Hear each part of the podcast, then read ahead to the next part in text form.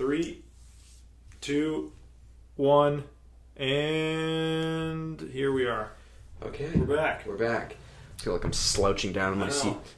Um, all right. The topic for today's podcast is um, Reels. Reels. Lamborghini versus Ferrari. That kind of a thing. That kind of a thing. And also just like if I was to suggest reels, what do I do? And though like Real talk. Real they say. talk, yeah. Okay. Um, anyway, so we're gonna I'm gonna try to talk a bit about reels, and then I'm gonna get into like some of the like pretty much the highest end reels there are. Um, and luckily or thankfully we have two of the highest end reels there are. One that I used and one that we borrowed so that we can do this video. Um, and so uh, let's get right into it. I Get guess. right into it. So I think I'm to start with just like overall, like what reels are good for different applications and why reel size matters as far as what you're fishing for. Um, and there's that's the whole thing. Like I've had a lot of questions about what Van Staal that I use, or you know, and so because I use Van Staal, so I'm gonna get into that right away. So I use a um, Van uh, VSX 200. Um, Pull up which the- yeah you'll be able to pull pull up up. So if you're listening, if you're watching it on the video podcast, we you can kind of pull up the specs, so you guys can look over the specs on that. Um, the great thing about this reel is that it's fully sealed, so uh, it will well it doesn't rust or uh, like degrade when you're corroded. corroded or anything like that when you're fishing for it in salt water, which is probably the number one struggle with gear in surf fishing. I'd have to say is if you don't have a sealed reel, you pretty much go through a reel a season. At least if you fish like I do. Um, so that was my whole process on getting this reel is because I started out with a Penn Battle two 500 um and this is a fantastic reel um it is it can pretty much it holds up for 99% of that things So you do. you recommend it as like a starter reel? Exactly. So if you and it's like a hundred or less than a hundred dollar reel now, um, it is a fantastic reel. It's an overall probably best reel for its money. Like this could be a two hundred dollar reel in my opinion. I mean, Really? it's a great reel, or at least like a hundred fifty dollar reel Yeah. because it's, it's a fantastic reel. Uh, it has really really good drag on it. Um, smooth drag. It's a smooth reel. Um, it if you if you grease it up and you wash it and you take care of it, you can prolong its life for about a season or two if you're lucky. Um, and it's a great reel. I mean, it's just good for pretty much most applications.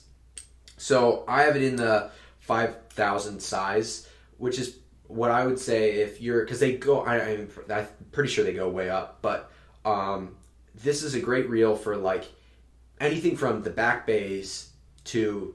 I mean, you can fish the Cape Cod Canal in this thrown super super heavy gear, and you know you can throw a fifty pound braid on this, and you can horse a big fish in Yeah. in current, and you'd be fine doing it. Um, a lot of guys do do it, um, and it's a it's a great all around reel. Uh, it it's good. I like so it's rated for like um, I can't see because it's so dark in here, but it's rated for like forty pound test um, line. I'm gonna I don't quote me on that. Um, but I have thirty pound test line on this for castability. You want me to give it a look? Yeah, I can't see or anything. I'm blind. Um, I think it says it on the spool. Uh, so, um, the, the so the big deal about that is that uh, it's a Twenty. It says forty. Yeah, forty pounds. yeah Two two forty. yeah to 240 forty yards. pounds. Yeah. Yeah. yeah, So that's perfect. Like that's like what I would say is a great reel. I'll throw fifty on that if I'm fishing heavy stuff. But right now I have thirty pound test on it because I use this when I'm fishing the back bays and I don't need uh, super heavy setup. It's also a great reel if you're taking people out to fish with you because it's you can.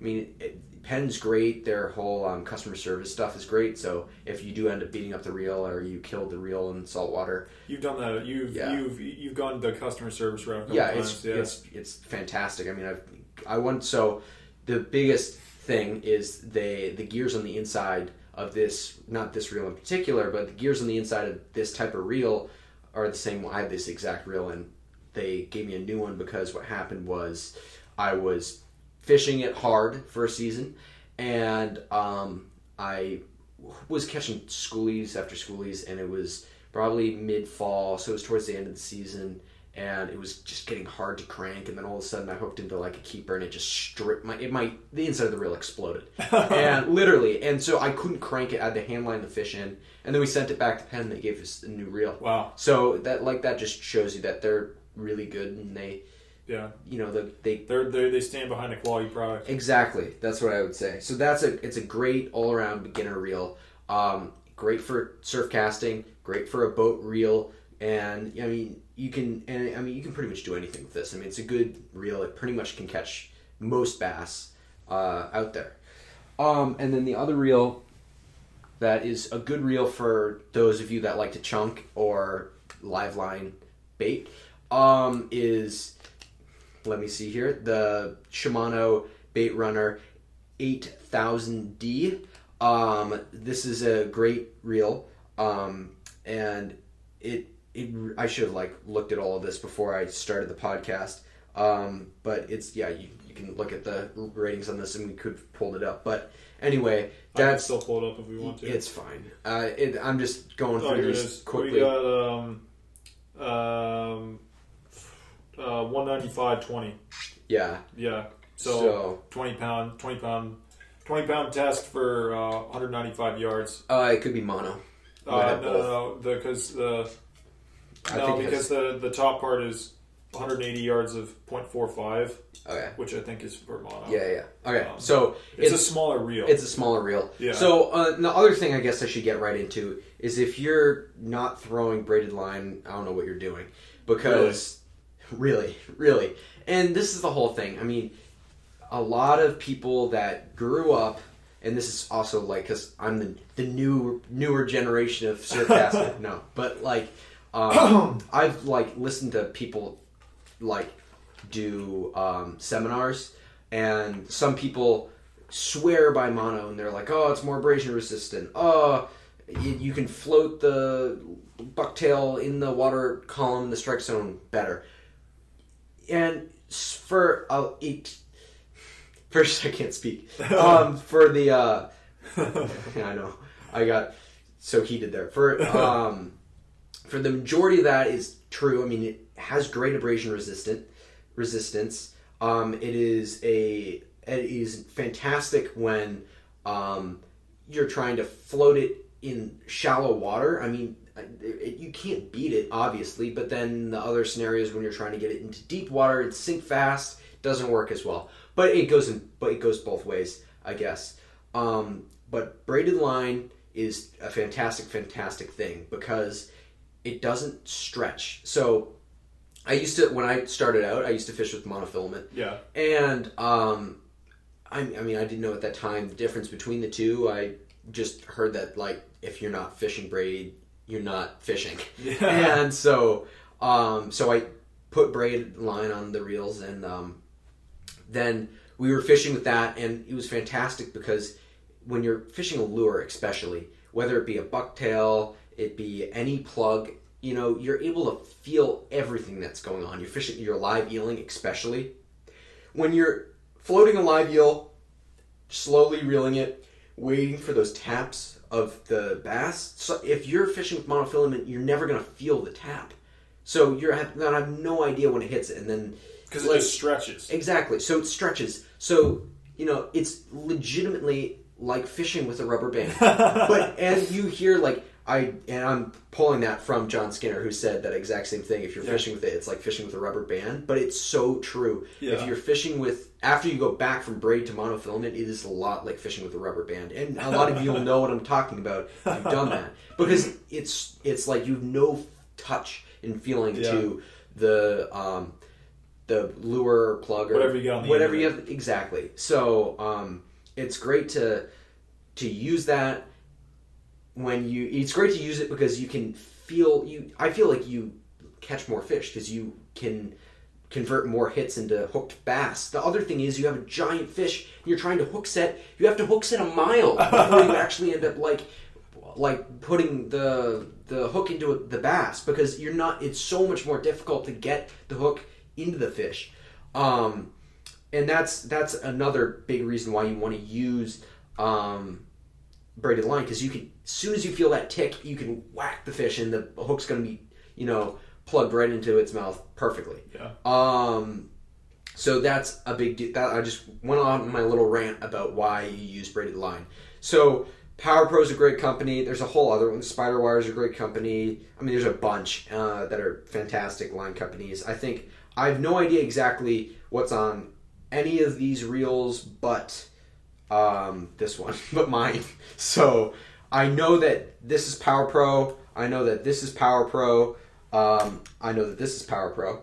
I have no idea what this is. Yeah. Um, uh, I know that this is uh, Power Pro Super Slick Generation Two or something like that, Yeah. uh, which is fantastic. I've fished it all season and Yeah. um, I've not lost a fish due to my line breaking. But I so I fish.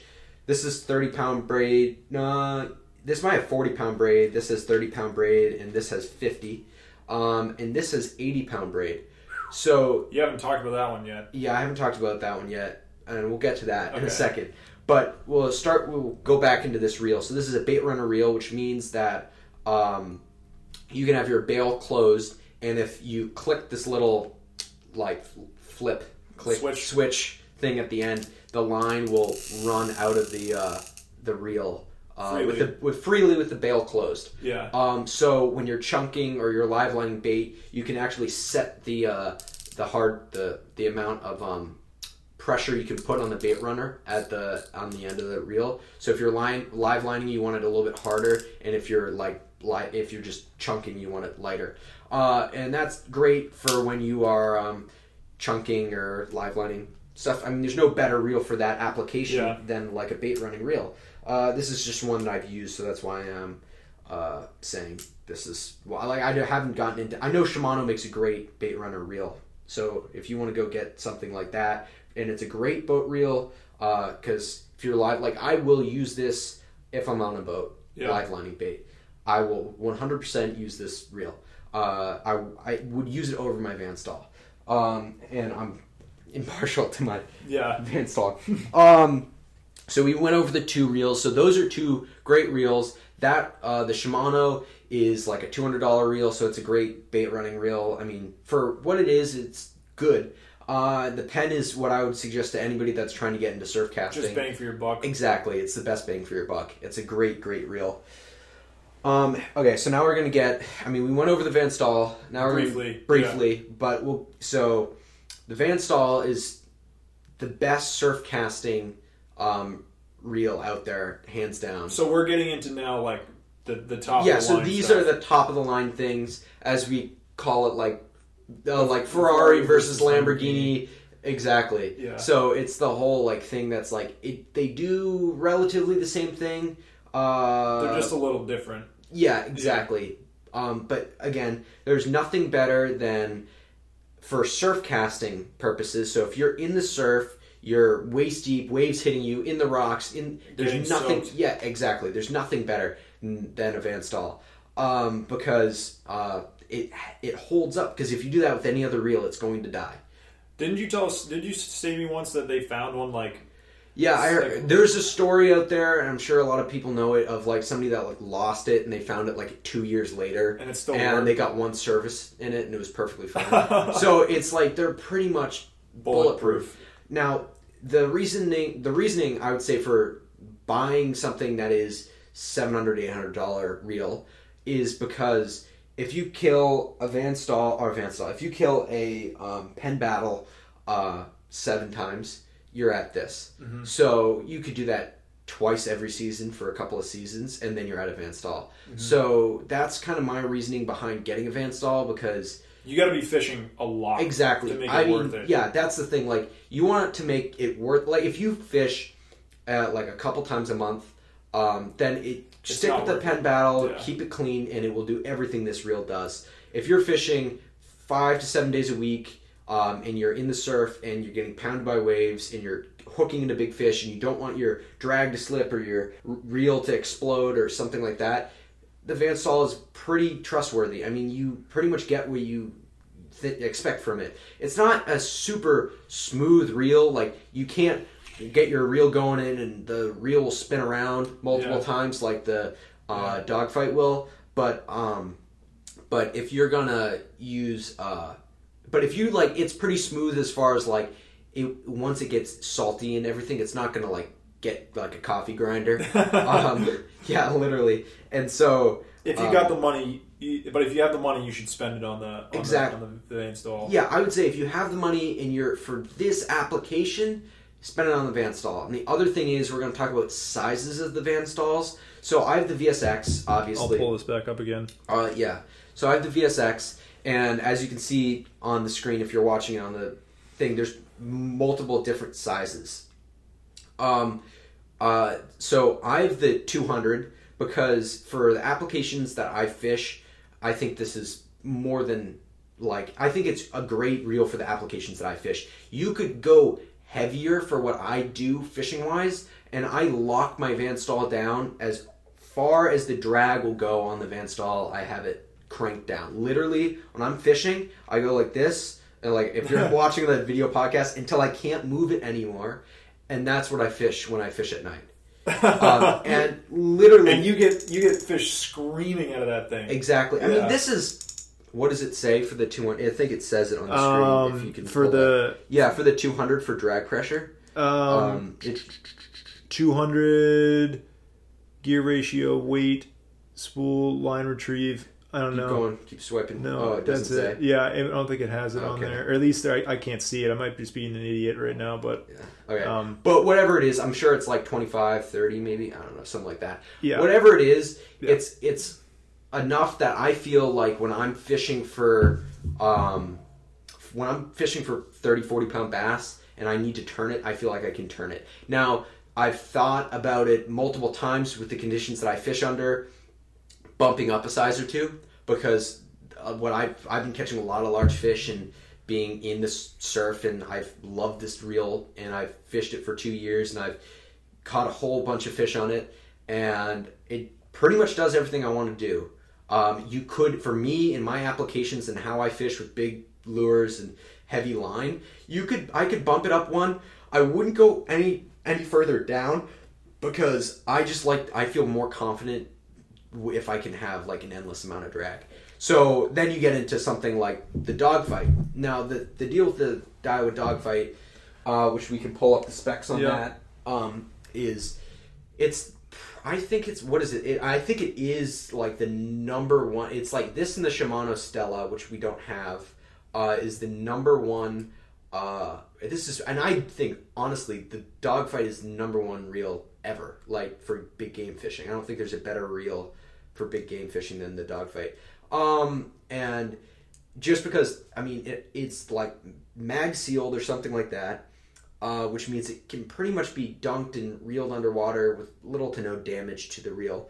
Um, and it has incredible amount of pickup on the line, which means every single time you crank the reel one revolution, it picks up. I think something crazy like three and a half or four feet. Um, the gear ratio. yeah, Yeah, it's It's like this- it depends on the size, but yeah, Yeah. four to three or five to seven or something. Yeah, it just depends Some- on the- five point seven to one. Yeah, there's different gear Yeah. ratios. Uh, there's like an HP one or something like that, which means it like picks up more line than the other one or Anyway. slower. Any, anyway, but so this reel you can catch anything. People catch bluefin tuna on this reel, Really, which is hint hint maybe coming next season. hint hint. Sight casting, sight casting. I guess it is sight casting to bluefin tuna with this reel may happen next season. Hold Um, that hold that puppy up to the camera. yeah, so if you're watching the video podcast, you can see this. And this is what you would call a smooth reel, both with drag and with like the Wow. how the the like handle turns. It can just go forever. Um, and it's a very smooth reel. Uh, people catch anything with this. Um, and you can like put a like whatever pound test line you want on it, pretty much. Um, it, it's great for like so i it's great for like fishing the canal or strictly fishing in current i guess it's great for fishing in current but fishing in current for really big fish um, It's also We great. need a lot of horsepower. Exactly. So you need pickup. So if it gets down current and you're trying to crank up and catch up to the lure that's getting floated down current, you can't. It's harder to do with the Van Staal because it has a super slow gear ratio. Uh, I'm not going to go into the technical side of reels because I don't know Yeah. enough. Um, and so the what happens is when you're trying to catch up to your plug that's getting drifted down the current, you want to be able to reel really fast and catch up to that plug. Um, so what I try to do is when I'm fishing, if I like I've fished beside people I use this reel. I've actually I don't think I've caught a fish on this reel before, but um, I've seen a I we got a 40 pound class bass on this reel eeling. So that means you are super slowly moving this reel to like fish an eel. I mean, you're creeping along, but this has like 60 pounds of drag or something, 50 pounds of drag, and I mean, you crank this thing down It all is the not way. going anywhere. It is absolutely not going anywhere. And if you can believe it, oh, I can't even move that. Try to move this. Try to even. Yeah, You can't not move that. close. Exactly. So you crank the drag down on that. It is like getting. Yeah, There's no way. So do you want to know what it was at when, when he Yeah. hooked up on his 40 this season? Was it? this is what it was at. And it Jesus. and it screamed 20 yards Oh on my that. god. on that, which is like 30 pounds of drag, 35 pounds of drag. Yeah. That is insane. So that just shows you the power of a bass in current, and it wasn't even the canal; it was actually Yeah. off the rocks, eeling, Yeah. and it it was not heavy current, but like a moderate current, and it was screaming. Yeah. Um, so having a reel that is smooth and has heavy drag and 80 pound braided line, it it well, this is my philosophy is fish as heavy as you can without it hurting you. And I think I mentioned this in the last podcast. Yeah. In the Um, weekly update, the first weekly yeah. update. And so when you you want to fish, you want to fish super. I like to, if you are going to go out and catch a small fish, all the power to to you. But if you're targeting truly large bass, um, you want to use heavy gear. Now, I've you hear people and they're always like, "Oh, I lost my biggest fish ever," and it's like, why did you lose that big fish? And nine out of ten times, it's like, "Oh, I'm using 25 pound test, or I'm using 30 pound test and a 50 pound leader, or something like that."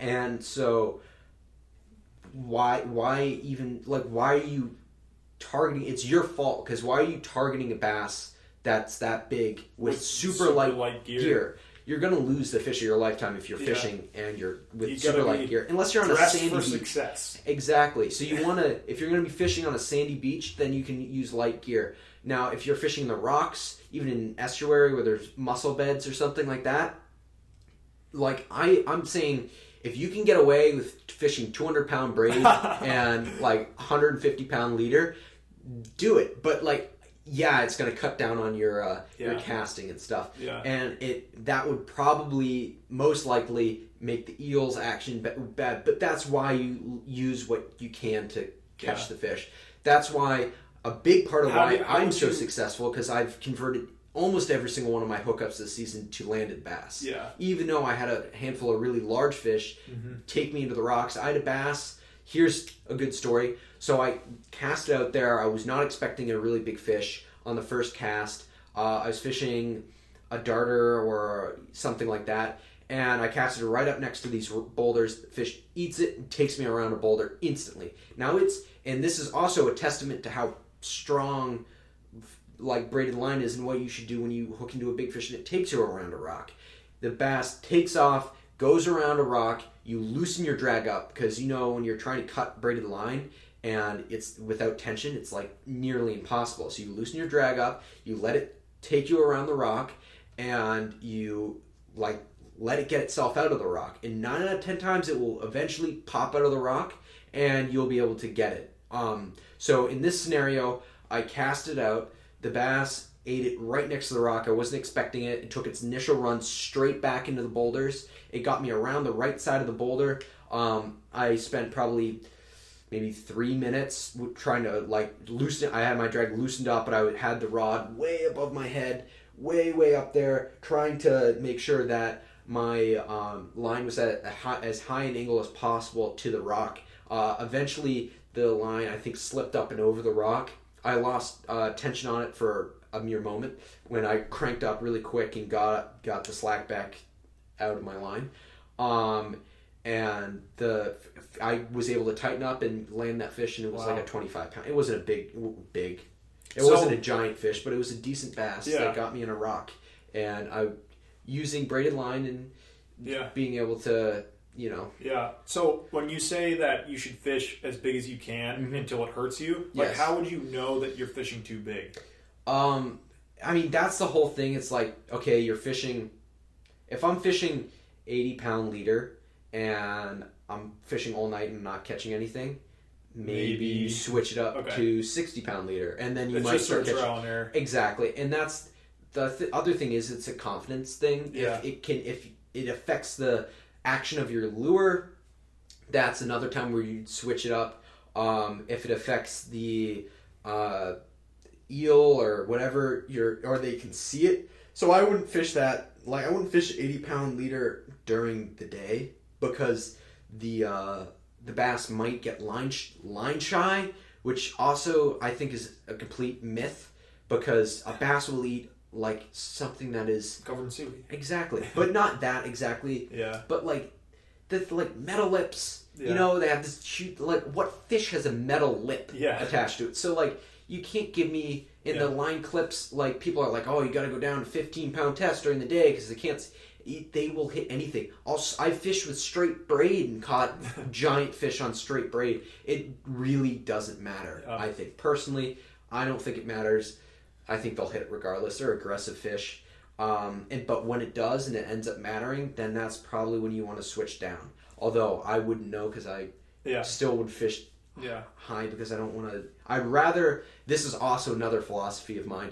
I'd rather not catch a hook a fish that's giant and like and with light gear and lose it than hook a then like catch fish at all. Yeah. You know. Yeah. So, so So- yeah, exactly. So you would rather yeah, so you would rather catch fewer large fish because you're fishing with heavier gear Yeah. than fishing with lighter gear and maybe have a higher probability of hooking up Yeah. but a much much higher probability of losing that fish. Exactly, because you all know the horror stories of losing giant fish and how awful it is to Yeah. do. Because I'm, I just oh, I hate it. Did you talk about bail versus bailless? Yeah, so that's the other. Thank Yeah. you. That's that's the other thing that's good. Um, so once you go bailless, you never go back. Yeah. So the thing about bailless reels, like the Van Staal, and I think a couple Penn reels have bailless, um, is you when everybody knows when you're casting a plug and the bail Been there. snaps back on you and the plug sails off into the sunset. how like frustrating that is to you because it's just like it's the worst Yeah, it's like throwing like a twenty dollar bill just or straight into the more. I mean, I've yeah. I mean, I've had plugs. It's like twenty dollar bill, and you've been waiting all week to, to get this plug, and you get it first cast. The bill snaps back on you, and the plug's gone. You're just like. I mean, everybody's been there. Uh, so what you do with this is you, and I feel like, you know. Anyway, so the the line comes off the reel. This is, I guess, I should take the thing off so I can kind of demonstrate this a little bit. If you're watching on, Go a little closer to the camera. yeah, so if you're see it. watching on the video, um, can they see little that? higher, a little higher. A little higher. There Okay. So what there is is there's a um, a line roller right here um, on the uh, on the reel, and so when you cast, you pull it off the line roller, and you cast, and then when the plug lands in the water, you can actually grab it with your finger and hold that down, and you can reel along. You can reel, and it will catch on the line roller, and then you can let go with your finger, and it's on the line roller. Um, and that is like what I do. I have a huge nick in my line. so anyway, um, so that's how you fish bailless, and it actually is faster because you don't really have to like flip the bail on and off because You it will. Yeah, exactly, and that's really the big difference between a bailless reel and a reel with a bail because um, it's a lot better to for like you don't lose any plugs because your bail snaps back. Yeah, I Um, thought it would be a huge pain, and and you had me fish that once. And I was like, "Mother of God, why did why was this thing even invented? It's Yeah. just it's just so much simpler, less moving Yeah. parts, and it's Exactly. equally, if not faster. I know, but no that's it, it is faster. I think it's faster. Yeah, I, I mean, And- when you when you get used to it, Yeah. it totally is. I mean, it, it just doesn't make sense. Eh. I don't know. It just doesn't make sense why they invented the bail in the first place. Yeah, if that if that's all it takes. Yeah. And I I agree. I mean, they should total because you lose so many less plugs and it's faster versus manually flipping the bail, casting, manually flipping it back, and then going. Yeah. Um, that's like you know, and the risk of it is a click, risk of it clicking swang, back, and yeah. it yeah, and some people like it, some people don't. I mean, I feel like you, why wouldn't you use uh, if you have the ability to go bailless? Why wouldn't you? I mean, some people try their best to like make their reel bailless. I mean, because it's so much easier and better, and that's another pro to the Van Staal. I guess a huge con to the Van Staal is it has the stickiest drag in the world. So if you're catching a really big fish, bigger than like a striped bass, so like I would say a tuna or something like that, it, it like it the drag sticks or a fish with a soft mouth the drag when it gets pulled out it's not smooth when it's getting pulled pulled out. It like sticks and gets harder and less hard and it it that you can lose fish that way. You can even lose striped bass that way depending on how hard you're fighting the fish. Um, so that's a big flaw in in that um now we can i could talk all day about like I, I guess we should talk more about the Van Staal and its sizes. Uh, when pairing a Van Staal with a rod, you want to like try to pair it so it it casts the best and everything like that. Now, I think that if you're using a rod that is under, I'd say anything. If you're using a rod that's like under nine feet, you should get the 150 Van Staal. You're using a rod between nine and maybe 11 you can you, i would use this. And then from 11 to like 12 i would use the one above this the 250 uh, and that's pretty pretty much what i would use as far as like the different sizes for um, the the Van Staal as far as what you're using for your rod So what what do you what do you um, that is a 10 foot GSB uh, Lamiglas GSB rod. Um, I think it's rated from 3 to 7 ounces, um, I believe.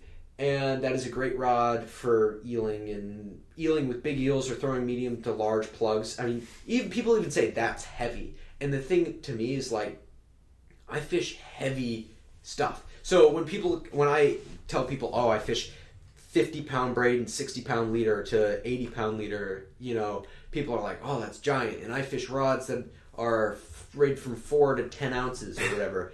And they're like, oh, that's giant. It's like, but I'm throwing an eel that's 25 inches long and weighs probably a pound.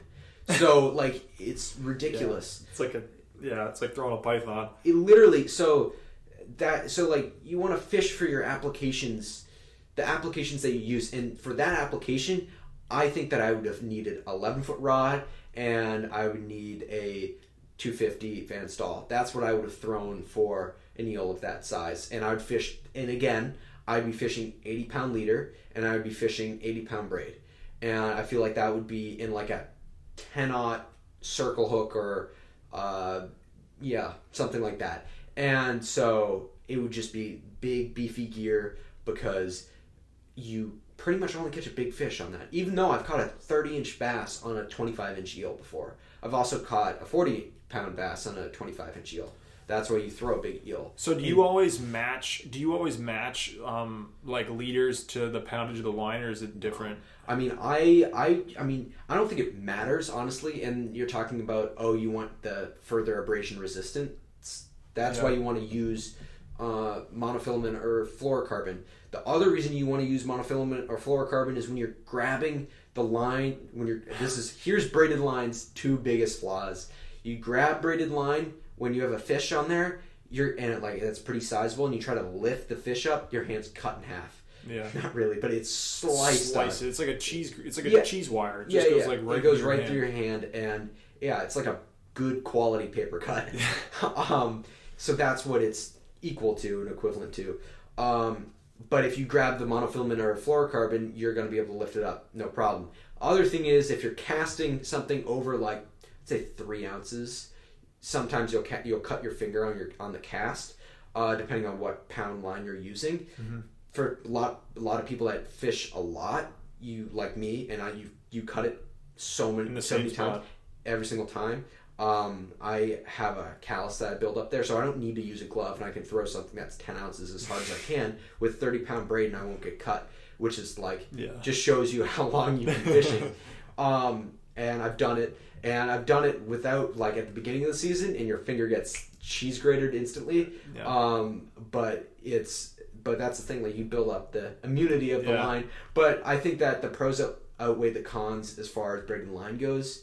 Um, and I'm sure that it's uh, like again, like it's confidence thing. So if you have more confidence in monofilament, by all means, fish your monofilament Fish rubber band. fish your rubber band. But but it's not like it's not that much worse. But it is. Yeah. Uh, it, I think you miss more fish personally, and people will say, "Oh, but you land more fish with it."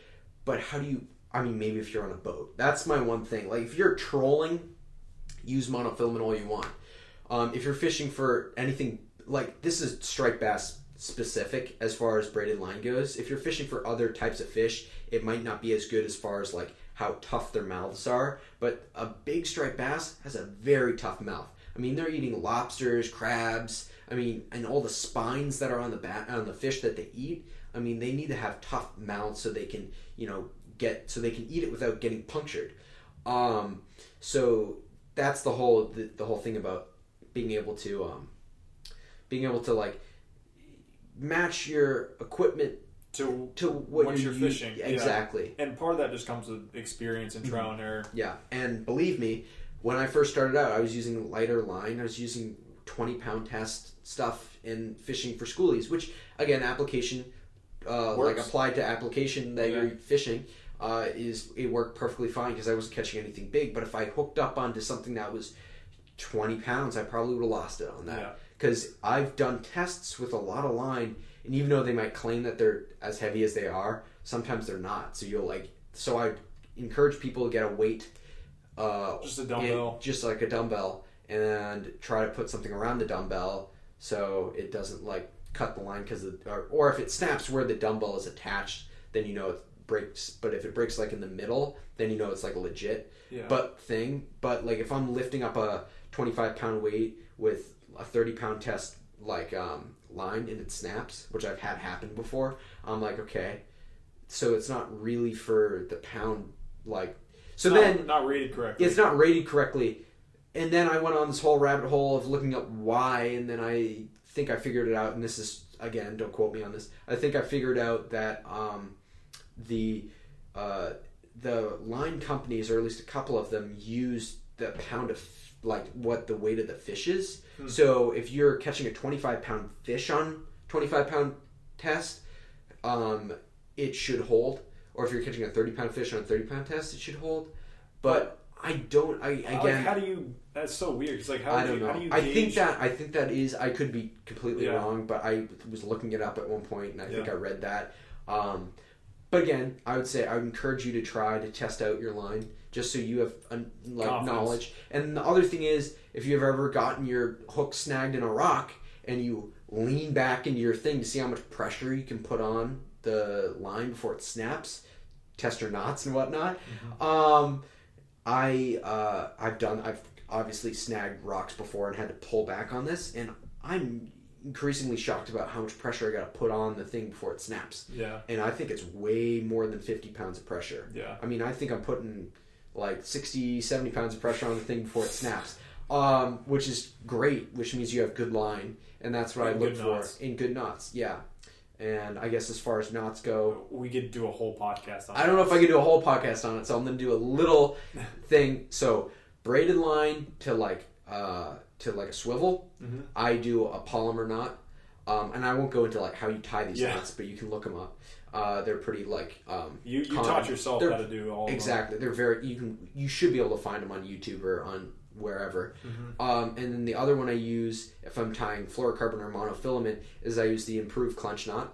Um, and I've used them all season. and I've not had one pull. There Knock on wood. Yeah, knock on wood. um, because so that's the whole thing is like and, I, and that's a big deal is like if you can tie good knots and you have confidence in your knots and that's a really big thing you tie a knot you don't have full confidence in it cut it and retie it. Yeah. I I mean that's like my biggest thing. Even if you spent like 15 minutes in the dark trying to tie a knot and you don't think it works, cut it and retie it because nine out of ten times if you don't think it works, It's, it definitely doesn't work because the thing is, it, you think something will work and it won't work, and that's like I mean it messes with you. So you want to get a knot that works well and doesn't slip or pop. And I've never had those slip or pop, so I'd suggest those knots if you want to. If you've been failing and you, they're very, they're probably the two easiest knots to tie. Um, yeah. Um, did you talk at all about the um, what what the difference between mono and, and fluorocar- fluorocarbon is? Yeah, I mean, again, I'm not like I, I'm not like the leading expert on monofilament and fluorocarbon and Yeah. the difference between the two. But just I know from my experience, fluorocarbon's a little bit stiffer than monofilament, uh, and it's a little bit so it doesn't stretch as much. yeah. So it doesn't s- stretch as much as monofilament does, and I think it's a little bit more um, clear. It's also more expensive. Um, I like fluorocarbon. A lot of people don't like fluorocarbon because it's harder to tie knots with. Mhm. Um, but I prefer fluorocarbon because I think that it has better abrasion resistance than monofilament does. Um, either one works. The only reason I'm fishing fluorocarbon is because I hooked into like a 40 inch bass this season, and it took me into a rock and snapped me on the monofilament, and so um, I haven't gone back to monofilament since, Mhm. uh, and I haven't lost a f- fish since. there you go. So th- to The me, trial that's and error. yeah, exactly. It's a huge trial and error game as far as that works. Um, it's also a huge confidence thing. Yeah. I mean, lure confidence is a big deal uh, when you're fishing with lures. Uh, you want to try to, if you have a color that you're confident in, uh, it might not be the right color, uh, but at the same time, I don't think it really matters to the fish because they've seen a whole different color spectrum than we do. So, what? Who knows? Like what they're actually seeing when we Yeah. show them a thing? Like, because have you ever seen a chartreuse fish before in your life? Yeah. like ex- there's no like that's the thing it's like what bait are they eating that's chartreuse or black and purple um, it's so exactly yeah. uh, even though black and purple could be a silhouette there's a whole like line of things that you could talk about as far Yeah. as For the plug podcast. yeah for the plug podcast which we're definitely going to do at some point uh, that one i want to go more depth for as far as like hooks go and everything like that because that's that's going to be a very cool topic um, i guess as far as do i bend out a lot of hooks when i fish Mhm. Yes i do bend out a lot of hooks when i fish have i been extremely extremely lucky and every single time i bent out a hook or mangled it i've landed the fish yes have we lifted the bass out of the water and had the thing completely fall out of its mouth because it's bent straight? Yes, twice this season. So um, it's and also as far as like tactical angler clips go, we've also had those bent out um, and had the the bass pop off right at my feet.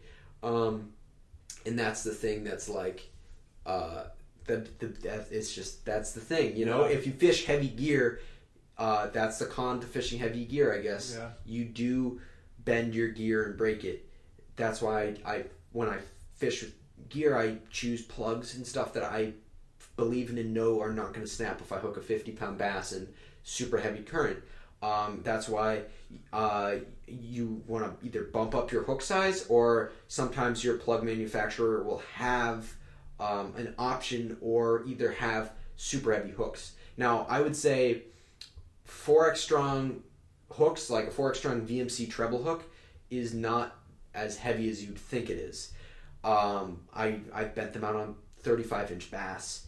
Uh, so you, I would, when I fish, I would say five or six to eight even. I would fish.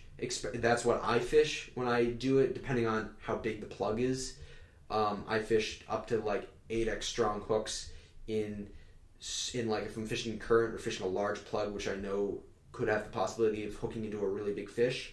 Um, I try to fish as heavy like hooks as I can because I know that I putting I'm putting so much torque on my line, on my reel, on my rod, on my Yep. plug, Yep. and on my hooks that it, it's going to snap open. Uh, I've never had a problem with split rings. Um, I've used a whole bunch of different split rings, and I've never had a problem with any of them. Uh, and I've also switched out a handful of split rings, so I don't think that really has a problem. If you have a rusty hook, on undoing it from your uh, plug and putting on a new hook, I don't think makes it any less strong. I think the more you do it, I guess it would. But I've done it two plugs 10, 15 times and hooked big fish on it after that, and I've had no problem with the split rings. Actually, that's a lie. I think I've bent them out on an SP minnow before. Um, but as far as that goes, that's a great like. If I'm gonna like, if you if you want to try to convert, if you keep losing big fish, like I used to, I felt like we were cursed because I felt like we couldn't land giant fish because What are your things you look for well if you, if you start losing big fish? Well, what are the What things you you look for? Probably number one reason of lost fish is probably um, knot failure. Number two is probably line failure. Mm-hmm. Number three is probably rod failure. but um, which I've had happen to me multiple times and it's never fun. Uh, sucks every time. Yeah, Having a, a rod just fold on you for no reason. Um, sometimes it's your fault for high Sometimes sticking, and sometimes sometimes it's it's the fish. Um, yeah, hook sitting on a big, and that's the other thing. Like you can do a couple of things, and if you hook sit on a big fish and your rod snaps because Yeah. you're fighting very hard gear. Okay, I guess that is a good segue into another thing.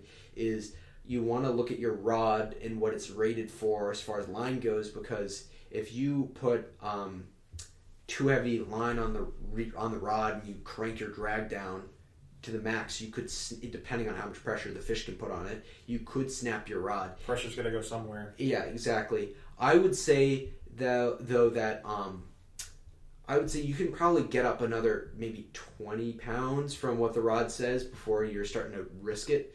Um, once you get up to that twenty pound mark, uh, like I'll fish fifty pound braid on something that's like rated for thirty, but I try to stay around forty. Like if it's rated to forty pound, then that's like better.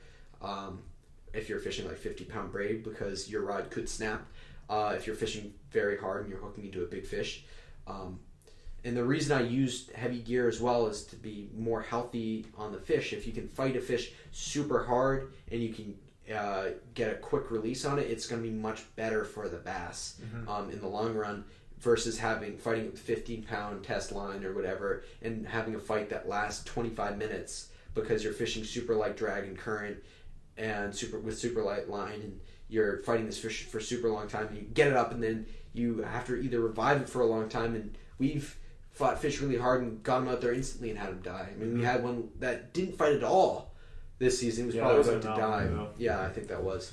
Um, and the bass, uh, you know, it died on the release for no reason. It was hooked right in the mouth. We kept it in the water the whole time, picked it up, took two pictures, put it in the water, revived it for how long? 15 minutes, Yeah, and released it, and it went belly up. yeah. We have the we have the uh, the longer, more in depth story on the introductory podcast. Exactly. Getting hooked Exactly.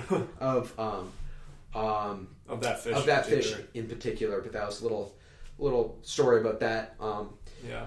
yeah. So what else do we? Uh, You want to let's just check and see if there are any questions that that you wrote down from people on the Instagram. Yeah. So I Um, have a few questions. I just picked three random ones. Um, I guess if you leave me questions that when I ask them on Instagram, I will give you like a shout out in the podcast. I'll like say your Instagram. Um, Yeah. and I will answer your question. So these are just random ones that I picked, uh, and they're from just random like comments and DMs and everything like that. Mm-hmm. Do you know There's who who made these or no? Uh, no, I have no idea. It was Okay. just for this one because who knows. Yeah. All right. Um, what what uh, GSB rod are you using? so that's a good question. I use two GSB rods as far as um, rods go. I use the nine foot GSB Skinner rod, and Which I- is that one? which right? is not that one.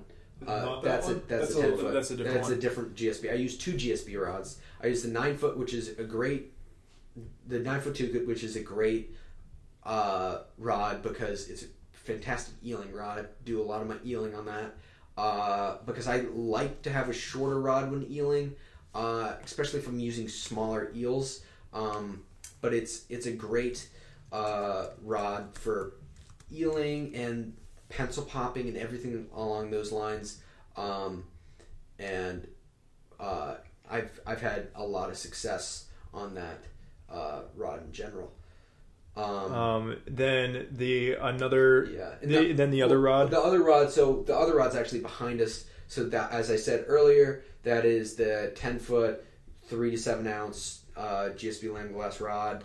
Um, and I love that rod for slightly bigger plugging, slightly bigger eeling. Um, that's what I'd throw if I'm throwing giant eels or pretty big plugs. Metal lips are great on that. Any swimming plug. Uh, the like um, Here they're the- great. They're the key features for the uh, GSB surf rods. Yeah. Um, and then if we scroll down, Yeah. So those are the. I, I mean, any of those rods are great for what they are. I mean, they're um, great surf rods, and they're a little bit more higher end rod. But like, you get the factory rods, and they're fantastic. You don't need to get a blank built for that, and you can pretty much tackle anything you need with. Mhm. I honestly, as far as rods go, I like to have three rods a light rod a medium rod and a heavy rod as far as like not like th- those being the weights of the rod but as far as like being able to cover all your bases Yeah. when fishing um, i think we can get into that will be a whole a other whole podcast. other podcast um, in among itself um, Um, the other question is that all you're saying about GSBs, or so yeah that's yeah pretty much it? Mm-hmm. Um, so then the other question is just how often do you fish? We sort of talked about this a Yeah. little bit. Uh, we sort of talked about this a little bit. So people ask me, well, how often do you fish or um, where do you fish? I'm obviously not going to say where I fish, but as far as we covered that a little bit in the first podcast. Um, but uh, as far as how much I fish, I fish anywhere. I pretty much fish on average between five to maybe six to seven days a week. Yeah, I'd say between season- five and five and seven days a week. Yeah, on the peak of the season, I fish every single day, and generally I fish at night, and mostly because a lot of where I fish is um, like it's like near giant houses, and you get the police call on you all the time. So Even though you're legally allowed to be there. yeah, a exactly. whole other That's a whole other podcast, and I can tell them what what the hell. Let's tell this amazing story about what happened. Um, Let's do the let's do the abridged version. They- let's do the ele- elevator pitch version. the elevator pitch version. Um, okay, so uh, you had a friend over. He wanted Yeah. to fish, yeah, so we I and it was high tide. it was high tide. Um, we, we swim? We were swimming out, swimming, wading out to these giant, this giant boulder. Yeah. Um, and there's a giant house there behind us. Yeah. And I said on the way up, I was like, "This guy's gonna come out and yell at us." Just keep swimming. And I said, "Just keep swimming, in, and I'll I'll talk to him if he comes in and starts yelling at us." yeah. Um, so sure enough, we don't get halfway, Halfway out, out out there. there. when the guy marches out onto his lawn Yeah. and and starts yelling at us saying that we can't be here. Now, me being the controversial person that I am, Yeah. said, or I yelled back at him. I said, I said, according to Master Law 91, states that you can fish or fowl below the mean high tide mark, and we were swimming in the water Yeah. when he came up. So it was not like we were even remotely on his remotely on his, his property.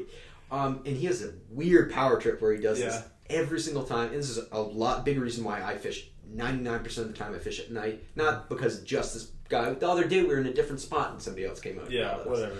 Um. Anyway, so I I was swimming out to this rock. The guy comes out, yells at us. We um I yell back at him. I say, according to Master Law 91, fish fowl below the mean high tide mark. Um, and I said, if you have a problem with that, call the cops because the police are Yeah. gonna tell them that there's nothing we can do. All right, and so, and that's literally word for word what we said. We didn't say anything more than that. We swam out to the rock. We climb up on it. We start fishing. And I'm like, watch, this guy's actually, he's never, I was saying, he's never called the cops. He just comes out and bluffs, Bluffs, every yeah. single time. And sure enough, not 15 minutes later, There's a cop. there's there's there. multiple cops standing there. Um, and we we're we we're like 100 yards Yeah. in like on this boulder, hundred yards out there, um, and he, the guy and the cops are just standing there, and you can. I was glancing back, and I was watching the this guy lose his mind, gesturing at the water, gesturing at us, you know, and the cops were just like were just like they didn't say anything to us, um, and they were. And the other thing was there's like this spot that we fish in, nobody knows about, Yeah. and there was like. 18 other people fishing there Yeah. and we were like what, what is Yeah. this What's going on? um, so, um, and nobody, like, and they're just like, I've never seen these people before, and they're all like fishing in the spot at the same time. He was losing his mind because there's like guy kayak funny. fishing, some other woman fish- down on the rocks. Yeah. like, The three of us there. yeah, it was ridiculous. Yeah. Um, and so it was, uh, it was so funny. He was losing his mind, and then so later we were getting we got picked up at one spot, Yeah. um, and apparently the cops said that they were Yeah. talking to this guy for like Yeah. 15 minutes, telling explaining to him why we're legally within our right to be out on a rock fishing. Yeah. So. I'm Anyway. sure everybody has their stories with you know either having Yeah, power tripping landowners. or power tripping landowners and yeah so that was Interesting to say know, the least. that's interesting to say the least I guess Um, last question is: uh, when it's windy, is it hard to use the Van Staal? I guess that's perfect for this podcast right Yeah. Anyway uh I don't believe I mean I literally so the other whatever was the other day it was blowing legitimately 60 miles an hour sustained in a nor'easter and I was fishing casting as hard as I could into the wind um and the and the Van Staal is perfectly fine. I honestly think it's better because you cast out there you can even stop the plug before it hits the water and get onto your line roller where you can't really do that on with a bail a bail reel because um, you have to clap the bail reel back on And make sure you don't. and sometimes if you do that and it's blowing 60 miles an hour you, you cast out there the plug lands and you have 400 yards of line behind you instantly because the line gets caught in the wind and gets blown all the way back Yeah. um, so in certain applications like that their Van Staal is actually better than a bailless reel i've had no problems with casting putting it on the line holder um, it really only takes a couple of times of practice like maybe two or three fishing trips and you have it nailed Mhm. um, you can cast in in 65 mile an hour winds trying to get blown off your rock um, and yeah Yeah. it's pretty crazy when it's that windy Yeah. and you're casting with huge heavy things into it and it's like dropping right at your feet and then you're pulling bass out of that which is even sicker and especially when it's pouring rain and the rain is just beating you in the face and then the giant the wave hits the rock and you almost get flown off that's why I need Yeah. the why I need the the sealed Again, reel. the Van Yeah. Staal. I mean, with anything else, as well as if you're on a sandy beach and it's super windy and there's sand pelting your reel, it can a lot of times that will go into your reel and kill it pretty much instantly. That's the number one killer of Sand. reels is like sand. Because if you get your reel sandy, oh my gosh, you just grind to, it. you have to take it apart to clean it. Yeah, literally, yeah. Um, you pretty much have to take it apart anyway if you dunk it in water. But if you get sand in it, it's it's it's Game off. over. It's pretty much game over. Yeah. Well, I think that's bringing us to the end here. Yeah, I think it is. Um, I guess if you guys are liking the podcast, make sure Mm-hmm. you um, like them and leave a comment on the on Apple Podcasts. That really Yeah. helps out. Um, Definitely. getting it up there and Mhm. you know, any literally any questions that you have, either leave comment on YouTube or Apple Podcasts or DM me and I'll answer it. we'll try to sift through those. Yeah, I'll pretty. We'll try to answer as many as we can on the podcast. Mhm. Uh, we'll find or we'll just find random questions that I think I want to go in more depth on Mhm. Instagram, and I'll answer those on this podcast. Um, and as far as like you know. If Subscribe to the YouTube yeah, channel. Subscribe to the YouTube channel because the other thing is that YouTube channel we're, uh, we should talk about a little bit. Um, I'm starting to we're trying to kickstart it with the um, podcast.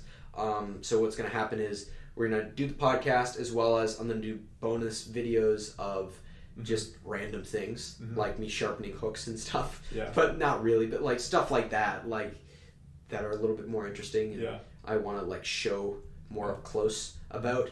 Um, and then I'm also going to start uh, the um, TV show like thing Once the season kicks once the back up again. kicks back up again, and we're gonna do other videos. On, it's gonna be a whole thing. thing. So subscribe to that. You're gonna you'll get bonus videos and footage as well as Mhm. um, you will be able to Yeah. uh, watch us. And subscribe to the podcasts wherever they are, so Mm-hmm. you make sure you get them when they come out. yeah, and any feedback is good feedback. Yeah, exactly. So if- so Yeah.